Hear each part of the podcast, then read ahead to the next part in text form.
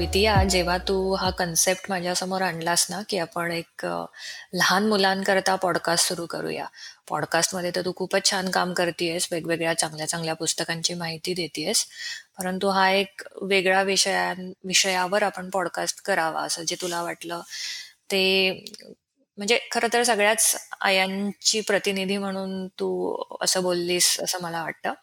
कारण तू माझी आता बऱ्याच वर्षांपासून पेशंट आहे एक आई आहे आणि आपल्या गप्पांमधनं कायमच तू मला सांगायचीस की साधारण लहान मुलांच्या खाण्याचे प्रॉब्लेम्स काय असतात? तुला स्वतःला काय शंका पडतात?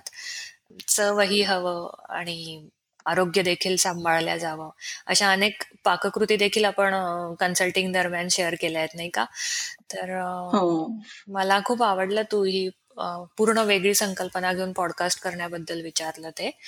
पण तुझ्या तुझ्या मनात काय होतं किंवा तुला असं का वाटलं की आपण हा पॉडकास्ट सुरू करावा? मी शोधातच होते की कोण आहे आयुर्वेदिक प्रॅक्टिशनर ज्याला मी जाऊन भेटू शकते. कारण माझ्या सर्कलमध्ये कोणी नव्हतं. आणि त्याच दरम्यान तुमचं पुस्तक उद्रस्त माझ्या हातात आलं. आणि ते वाचल्यानंतर मी पूर्ण कन्व्हिन्स झाले. ऑल्दो मी खराडीला राहते आणि तुमचं क्लिनिक तेव्हा अगदी पाषाणला होतं. तरी सुद्धा मला असं वाटलं की नाही मी तुमच्याकडेच यावं. पहिल्यांदा मी स्वतःसाठी आले होते तुमच्याकडे. बरोबर. वजन कमी करण्यासाठी. पंचकर्मा ट्रीटमेंट झाली.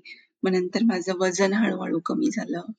मी पूर्णपणे तुम्ही दिलेल्या डाएटवर शिफ्ट केलं. ओव्हरऑलच मला खूप शिफ्ट जाणवला माझ्या हेल्थमध्ये तेव्हा मला असं वाटलं की नाही हे मला जर एवढं बेनिफिट करतंय तर माझ्या मुलीला का नाही? कारण माझी मुलगी लहानपणापासून खूपदा आजारी पडायची. त्यावेळी ती माझ्या मते सात आठ वर्षाची असेल जेव्हा मी पहिल्यांदा तुमच्याकडे आले. बरोबर. पण तेव्हापर्यंत मी नेहमी स्ट्रगल करत होते की ती नेहमीच तिला सर्दी खोकला कायम व्हायचा. आणि अगदी या स्टेजला आले होते की शेवटी ऍलोपॅथी डॉक्टरांनी तिला तो पंप दिला होता जो असतं माझ्या पेशंटला दिला होता. आणि मी खूप वरीड असायचे तिच्याबद्दल. त्याच्यामुळे मला असं वाटलं की नाही मग आपण हे का नाही करून बघूया? म्हणून मग मी तुमच्याकडे आले. जेव्हापासून तुमचे उपचार घ्यायला लागलो तेव्हापासून घरी सगळ्यांचं डाएट चेंज झालं. म्हणजे बाहेरचं खाणं बंद झालं जंक फूड बंद झालं. त्याच्यामुळे तो पंप गेला. पंपच काय? तिचं आजारी पडणंच कमी झालं. म्हणजे वर्षातून एकदा. आणि तिची इम्युनिटीही नॅचरली वाढली.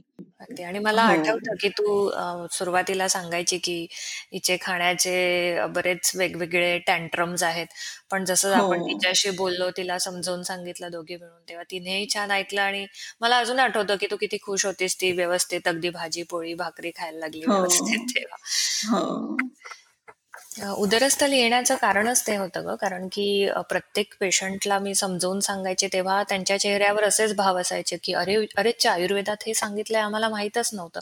किंवा आयुर्वेदाचा डाएट असतो हेच आम्हाला माहीत नाहीये. आणि जे पेशंटला हो. सांगत होते मी ते कुठेतरी अजून सामान्य लोकांपर्यंत साध्या सोप्या भाषेत पोचावं. म्हणूनच खरं तर उदरस्थ लिहिलं होतं. आणि त्यामुळेच मला असं वाटतं ते अपीलही होत आहे सगळ्यांना अजूनही. बरोबर. मी बघते की बरेच लोक स्ट्रगल करतात. म्हणजे अगदी माझ्यासारखी माणसं सुद्धा जी आय-टी मध्ये आहेत किंवा नॉन आय-टी लोक नॉन आय-टी मधली लोक सुद्धा कारण खूप बाहेरचं खाणं होतं. अगदी, अगदी. शिवाय त्यांना माहीत नसल्यामुळे मग घरी मुलांना काय द्यायचं, काय द्यायचं नाही हे माहितच नाहीये. म्हणजे हा मुद्दा तू अगदी छान आणलास की पालकांमध्येच संभ्रम आहे की योग्य काय आणि अयोग्य काय. त्यामुळे पाल्यांपर्यंत ते कसं पोहोचणार मुलांपर्यंत ते कसं पोहोचणार? त्यामुळे मला असं वाटते ही जी पॉडकास्टची संकल्पना आहे ही सर्वप्रथमतः आपण पालकांमधले जे संभ्रम आहेत खाण्याविषयीचे किंवा आहाराविषयीचे ते दूर करून त्यांना जे आपण प्रबोधन करू ते नक्कीच त्यांच्या मुलांना उपयोगी पडेल. रादर आपण पालकांना सांगूयात की मुलांबरोबर हा पॉडकास्ट ऐकला कारण की हा गमतीशीर असणार आहे मजेशीर असणार आहे बोजड नसणार आहे. ओके हो नाही? हो हो. बरोबर. तर श्रोते हो आपण इथून पुढे दर आठवड्याला भेटणार आहोत या पॉडकास्टमध्ये. आपल्या घरातली जी लहान मुलं आहेत त्यांच्या गमती जमती त्यांना येणारे प्रॉब्लेम्स ते कसे सॉल्व्ह करायचे? त्यांचा आहार खूप स्ट्रिक्ट न होता कसं आपण मॅनेज करू शकतो याच्याबद्दल बोलणार आहोत. ओव्हरऑल आपण त्यांची हेल्थ त्यांचा आहार आयुर्वेदा हा थीम असणार आहे पॉडकास्टचा जसे जसे पॉडकास्ट होतील तसे तसे तुमच्या प्रतिक्रिया आम्हाला कळू द्या. आणि काही विषय असतील जे तुमच्या डोक्यात असतील काही प्रॉब्लेम्स असतील जे तुम्ही फेस करत असाल आणि तुम्हाला काही प्रश्न आहेत ते पण तुम्ही आमच्या बरोबर शेअर करा. आणि ते प्रश्न आम्ही या एपिसोड्समध्ये नक्की घेऊ. नक्कीच आता पुढच्या एपिसोडमध्ये आपण भेटूया. आणि चला सुपर हिट घडवूयात